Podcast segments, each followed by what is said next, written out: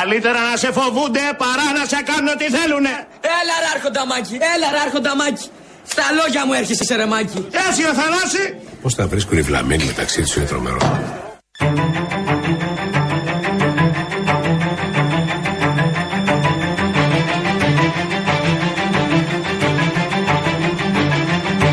Mi compromiso es que el año 2010.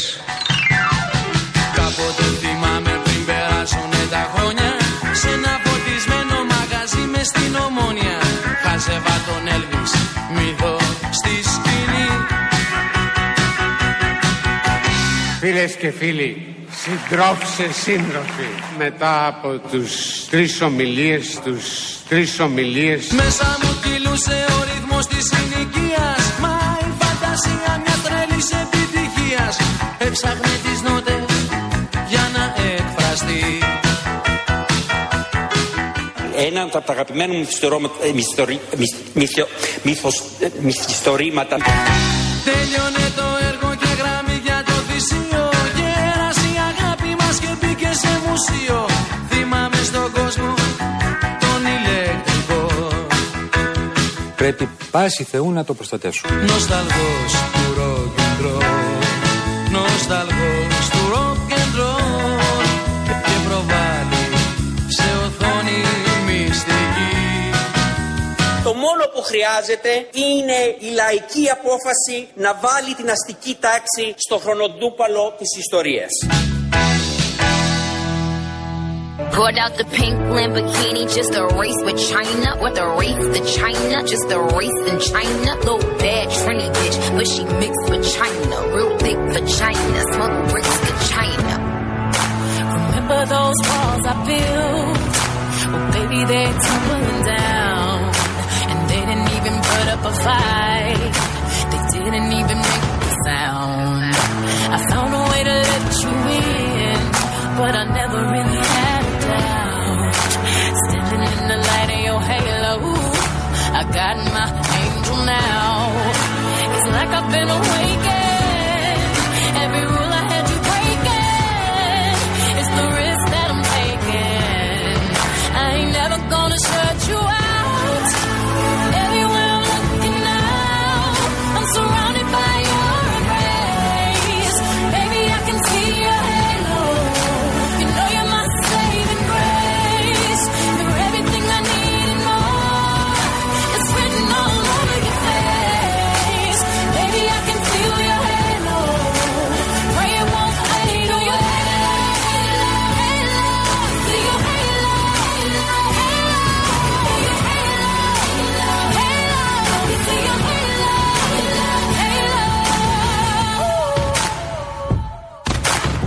Εδώ είμαστε, είναι 34 λεπτά μετά τις 3, ακούτε φυσικά Real FM και αισθανόμαστε πανέτοιμοι να σας πάμε βόλτα. Και πού πάμε παιδιά, τι να σας πω τώρα. Ο πιο ταιριαστός προορισμός με αυτόν τον καιρό.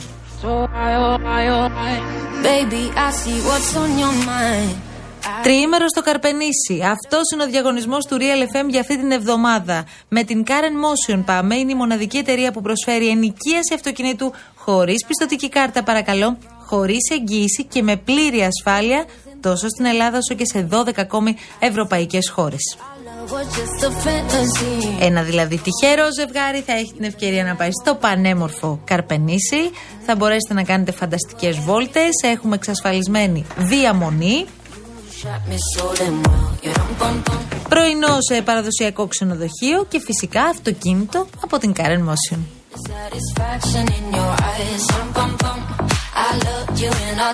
Δεν σταματάμε εδώ. Κλιματιστικό FNU WiFi Inverter 9000 BTU με υψηλή ενεργειακή κλάση Α3+, για χαμηλή κατανάλωση και εξοικονόμηση χρημάτων, με φίλτρο τριπλής ενέργειας και ανεξάρτητη λειτουργία αφίγρανσης του χώρου. Κλιματιστικό FNU WiFi Inverter. Λοιπόν, 9.000 BTU. Και μια smart τηλεόραση. Φυσικά μια smart τηλεόραση FNU 50 inch με ανάλυση 4K για εκπληκτική εικόνα. Πλήθος προκατεστημένων smart εφαρμογών όπως Netflix και Amazon Prime Video και με λειτουργικό Android και Google Assistant με φωνητικές εντολές. Για να πάρετε μέρος στο διαγωνισμό, μπείτε στο Instagram, ακούστε λιγάκι προσεκτικά, στον επίσημο λογαριασμό του Real, το Real Group Greece, παπάκι Real Group Greece.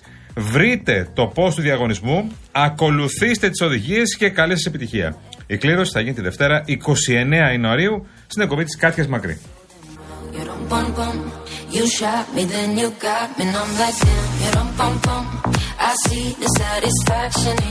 Είδες που ο Κασσελάκης έδωσε και 1.000 ευρώ σε μαθητές τρίτης λυκείου Σπέτσες για την πενθήμερη. Δεν το προλαβαίνουμε εσύ. Ο Κούκος Αηδών του φάει από τότε που είναι πρόεδρος. Πρέπει μάλλον. Γιατί έλεγε σήμερα το πρωί η κυρία Τζάκρη πλήρωσε. Γιατί δεν θυμάμαι τώρα ποιος συνάδελφος λέει είναι πολύ ακριβό το εστιατόριο που πήγαν και έφαγαν στις Σπέτσες. Το νερό της αγάπης. Και εμείς είμαστε λίγο αλμυρούτσικες, λέει, τιμές.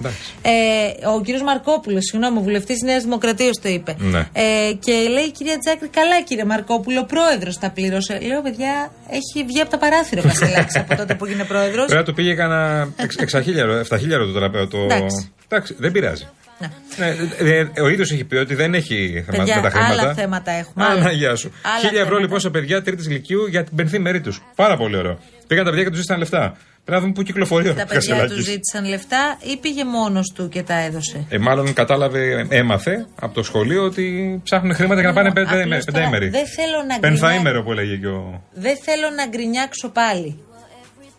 Αλλά. Περίεργο. Όταν θες να κάνεις τέτοια, που είναι ωραία πράγματα αυτά. Εντάξει, και για έναν πολιτικό αρχηγό, ξέρεις, φτιάχνει και την εικόνα του κλπ. Πρέπει να τα ανακοινώνεις. Δηλαδή πρέπει να μάθουμε για τα 1.000 ευρώ που έδωσε σε ένα σχολείο στις Σπέτσες. Αυτό δεν πάει το κρύψει και πολύ. Ενίσχυσε τον κουμπάρα των παιδιών για την εκδρομή και τελείωσε. Μωρό τώρα, έλα μωρό, και μια καλή κίνηση έκανε. Λοιπόν, πάμε τώρα στα ουσιαστικά. Πάμε. Σήμερα ανακοινώθηκαν κάποια μέτρα από την πλευρά της κυβέρνησης που το βασικό τέλος πάντων και αυτό που θα δείτε να παίζει περισσότερο είναι το επίδομα της γέννησης παιδιού. Επιπλέον λοιπόν 400 ευρώ μέχρι και 1.500 ευρώ και αύξηση του αφορολόγητου. Είναι 7 τα μέτρα στήριξης στο σύνολό τους και είναι μαζί μας ο κύριος Κώστας Τσουκαλάς. Εμείς μαζεύουμε και τις δικές σας ερωτήσεις για να τις θέσουμε στον κύριο Τσουκαλά. Καλό σας μεσημέρι. Καλό μεσημέρι. Λοιπόν, πώς τα είδατε καταρχάς αυτά τα μέτρα? Εντάξει, νομίζω ότι δεν διαφωνεί κανείς πως όλες αυτές οι βοήθειες είναι προς τη θετική κατεύθυνση. Προφανώς είναι θετικά. Για να εξηγήσουμε, έχουμε μία αύξηση του επιδόματος γέννησης. Ανάλογα, ενώ ήταν 2.000 ευρώ για κάθε παιδί, πλέον και είναι μεγαλύτερο, είναι 2.400, αλλά αυξάνεται και για κάθε παιδί. Δηλαδή, στο πρώτο παιδί είναι 2.400, δεύτερο είναι 2.700, τρίτο είναι 3.000 ευρώ, τέταρτο είναι 3.500 ευρώ. Και για κάθε επιπλέον παιδί άνω των 4 πάλι είναι 3.500. Άρα είναι μια σημαντική αύξηση. Αυτό είναι το βασικό μέτρο. Τα υπόλοιπα το φορολόγιο το ξέραμε. Είναι ψηφισμένο ήδη μέτρο. Απλά παρουσιάστηκαν ως μια βεντάλια γενικά επιλογών και παρεμβάσεων που έχουν σχέση με το δημογραφικό και τη στήριξη της οικογένειας. Κύριε Τσουκαλά, συγγνώμη, η αύξηση είναι μόνιμη και ισχύει αναδρομικά. Από πότε? Για όλο το 23. Από τις γεννήσεις που έγιναν από 1η Ιανουαρίου του 23. Ακριβώς. Μάλιστα. Όσοι δηλαδή έχουν κάνει παιδί μέσα 23 και αυτοί θα πάρουν τη διαφορά αναδρομικά. Αν είχαν πάρει 2.000 ευρώ και είναι πρώτο παιδί, θα πάρουν άλλα 400. Αν ήταν δεύτερο, θα πάρουν άλλα 700. Διατηρούνται τα κριτήρια που ήδη υπάρχουν, τα οποία όμως είναι ευρύχωρα κριτήρια, για να είμαστε ειλικρινείς. Αφορούν δηλαδή το 85% με 90% των γεννήσεων. Είναι θετικό μέτρο, βέβαια, να μην ξεχνάμε ότι από το 21 στο 23, 4 δις περίπου είναι τα επιπλέον έσοδα ΦΠΑ, τα προπολογισμένα λόγω της ακρίβειας. Σωστή. Άρα, μάλιστα, είναι μια πολιτική η οποία προφανώς και είναι σημαντικό να στηριχθεί η οικογένεια, το δημογραφικό που είναι μεγάλο θέμα. Να θυμίσουμε ότι το 23 είναι η πρώτη χρονιά που είχαμε τις μισές γεννήσεις από το 85. Ναι, εντάξει. Το πρόβλημα το δημογραφικό είναι από τα μεγαλύτερα προβλήματα της χώρας, το οποίο δεν το αναφέρουμε ποτέ. Το 23 λιγότερο από το 22. Ναι. Δηλαδή σε μία μόνο χρονιά κατεγράφει μείωση 12,5%. Άρα είναι σημαντικά μέτρα, αλλά δεν αρκούν. Το δημογραφικό θέλει και άλλα μέτρα. Θέλει αποταμιευτικό λογαριασμό για κάθε παιδί που υπάρχει στην Ευρώπη. Θέλει στήριξη που δεν είναι μόνο με τη γέννηση, είναι και μετά. Προφανώς είναι ένα καλό βήμα, αλλά κάθε φορά πρέπει να το κρίνουμε και με βάση το ότι αυτή τη στιγμή έχουμε υπερέσοδα που θα μπορούσαν, αν είχαν γίνει άλλες παρεμβάσεις, κατά τη γνώμη μου, να μην στερούνται χρήματα από τα νοικοκυριά, ώστε να χρειάζεται να δίνεται ένα μέρος αυτών πίσω. Και ξέρετε τι, κύριε Τσουκαλά, θέλει να κοιτάμε πάντα όλο το περιβάλλον και να μην κοιτάμε πώς, εν πάση περιπτώσει, θα δώσουμε κάποια έξτρα χρήματα, που καλά είναι αυτά τα έξτρα χρήματα, προκειμένου να βοηθηθούν, ας πούμε, οι νέοι γονείς. Δηλαδή, όταν από τη μία δίνεις το επίδομα, αυξάνεις το επίδομα γέννησης του παιδιού, από την άλλη ένα νέο ζευγάρι με το παιδάκι τους, όταν για να νοικιάσουν ένα σπίτι χρειάζονται 700, 800, 900 ευρώ για ένα σπίτι 60 τετραγωνικών. Για να πάρουν γάλα και πάνες θέλουν 300 ευρώ το μήνα. Το μέτρο αυτό έρχεται, ενώ εδώ και δύο εβδομάδες συζητάμε ότι έχουμε 213% παραπιό ακριβό βρεφικό γάλα από την υπόλοιπη Ευρώπη. Άρα, ναι, να δοθούν κίνητρα στις οικογένειες, να αυξηθεί. Παράλληλα όμως, να μην συνεχίζουμε να επιδοτούμε την αισχροκέρδεια των εταιριών που πουλάνε το γάλα, να δώσουμε και τα λεφτά, να ελέγξουμε και τις εταιρείες. Ναι. Είδαμε δηλαδή σε ένα μοντέλο. Υποτίθεται οι εταιρείες. Να δούμε ότι θα έχουμε πιο ακριβό βρεφικό γάλα, να πούμε δίνουμε και μερικά λεφτά μπροστά σε κάθε παιδί. Υποτίθεται οι εταιρείες ελέγχονται, κύριε Τσουκαλά. Αυτό χωρίς να μηδενίζω ότι είναι ένα καλό μέτρο επιχειρηματικά. Ναι.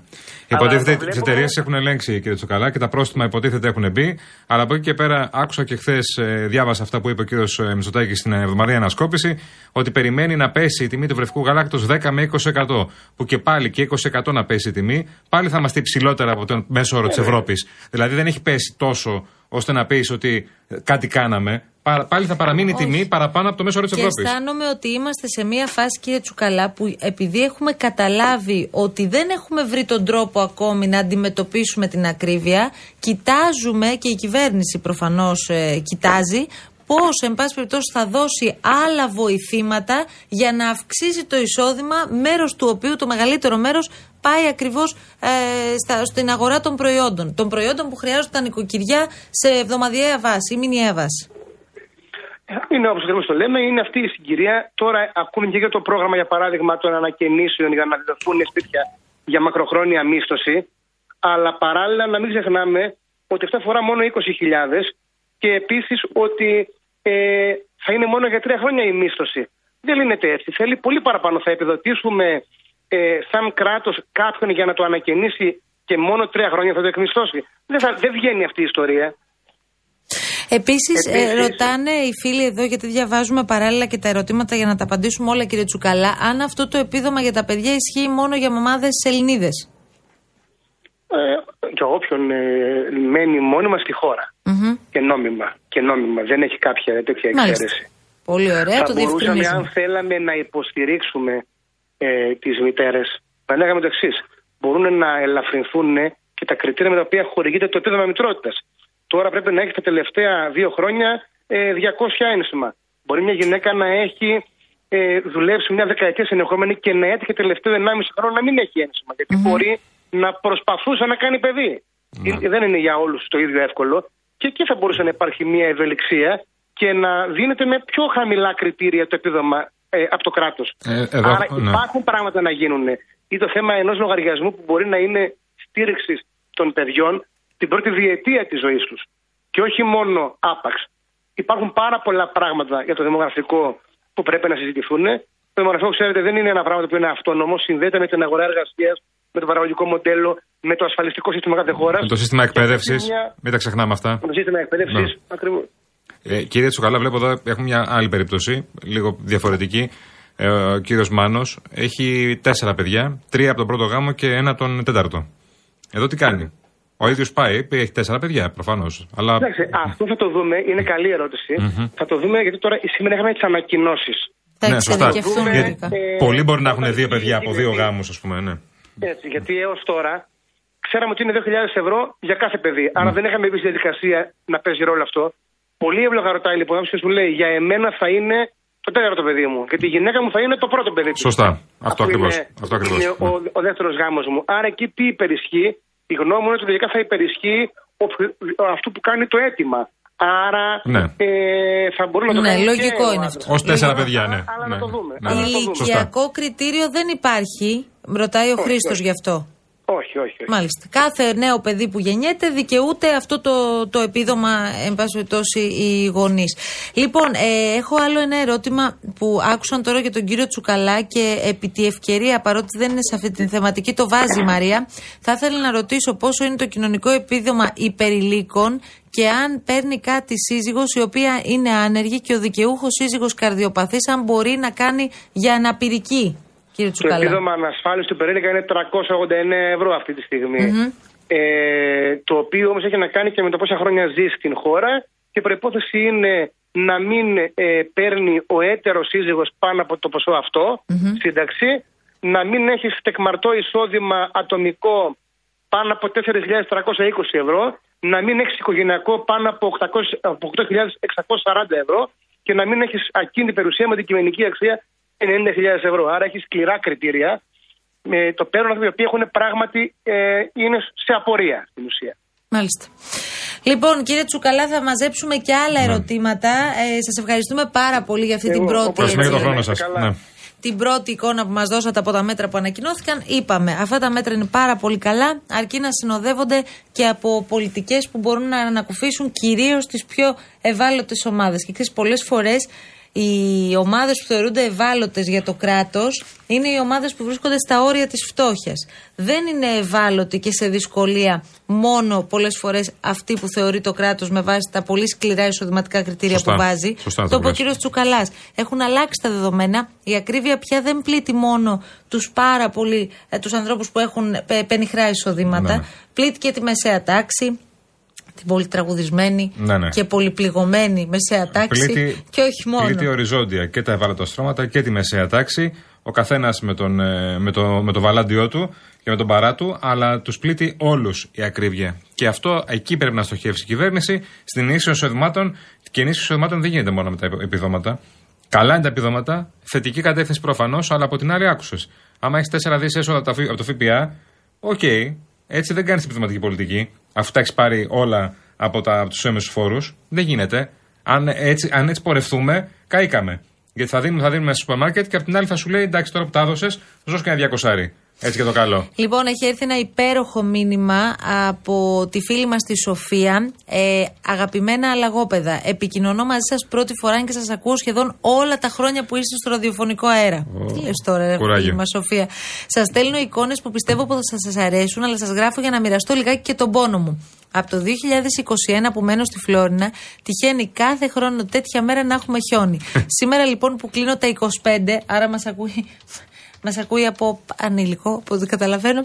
Οι συνθήκες τα έχουν φέρει με τέτοιο τρόπο που θα χρειαστεί να περάσω εντελώς μόνη τα γενέθλιά μου. Μιας και ανήκω σε αυτό το μοναδικό κλαμπ των υδροχών που έχουν οροσκόπο δίδυμο, δεν μου έχει καθίσει και πολύ καλά αυτό. Έτσι, αποφασίζω το πρωί να δω τη ζωή θετικά, αν και Δευτέρα ταυτόχρονα, και να σηκωθώ να μου πάρω λίγα γλυκά για το καλό.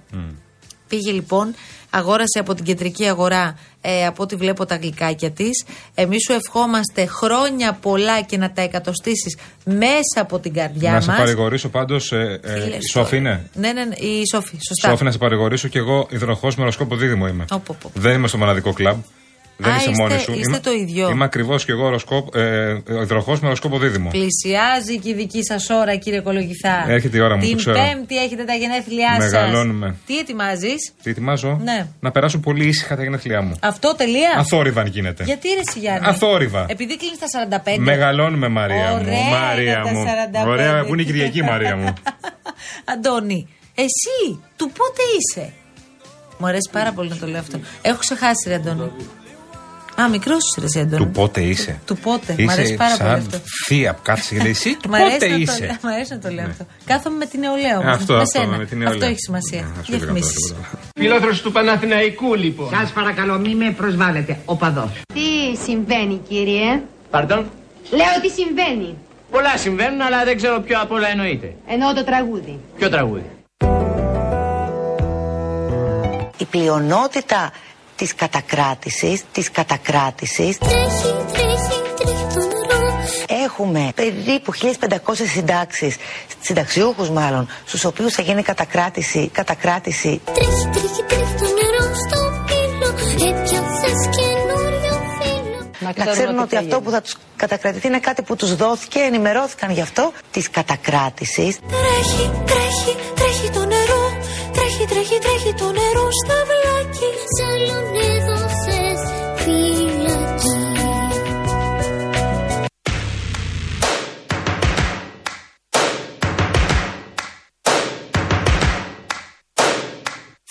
things first, I'ma say all the words inside my head. I'm fired up and tired of the way that things have been.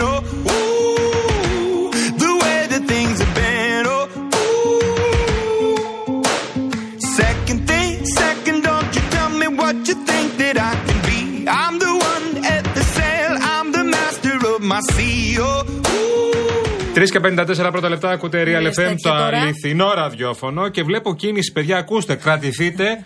Στον Κυφισό δεν έχει κίνηση.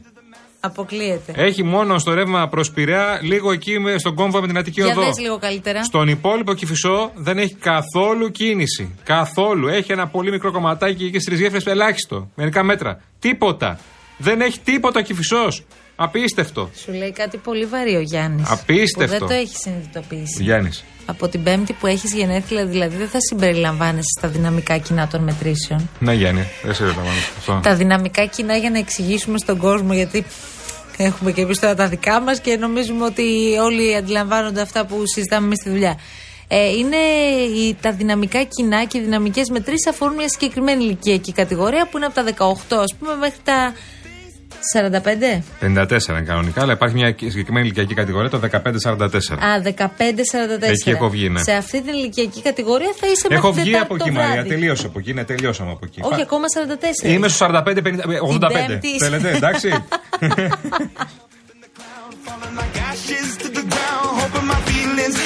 Ρε εσύ, πώς το σκέφτηκε αυτό ο Τσιάπας? Δεν είναι καλά κι αυτός. Καθόλου όμως.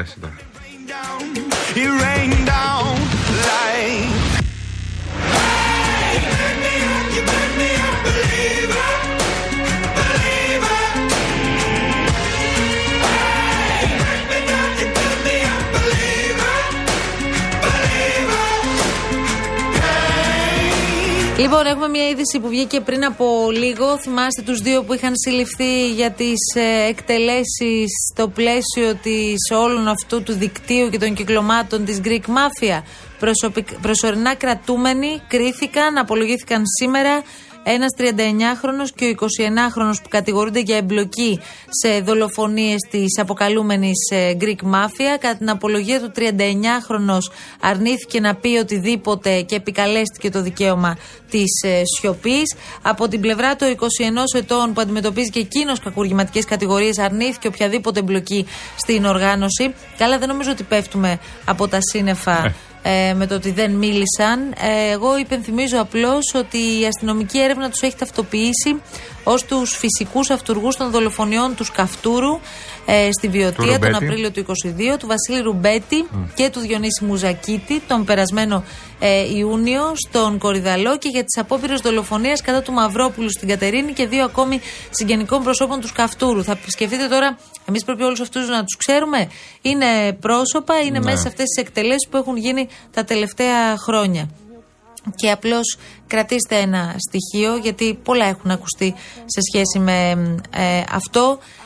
Οι ποινικοί ελέγχουν 1 στα 11 βενζινάδικα αυτή τη στιγμή που μιλάμε. 1 στα 11 βενζινάδικα ελέγχονται από όλους αυτούς για τους οποίους συζητάμε. Και αυτοί πώς παίρνουν άδειες για να ανοίγουν βενζινάδικα? Πάντα το είχα απορία. Αλλού τα παίρνουν, εντάξει, το παίρνουν εταιρείες. Αλλά εδώ πέρα, σε άλλα ονόματα. Ναι.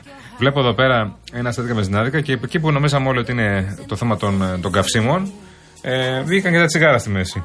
Είναι και ο καπνός στη μέση. Λαθρέα καύσιμα, λαθρέα τσιγάρα. Και όλα αυτά ξέρεις πότε δημιουργήθηκαν? Την περίοδο της πανδημίας. Γιατί την πανδημίας δεν είχαν νύχτα.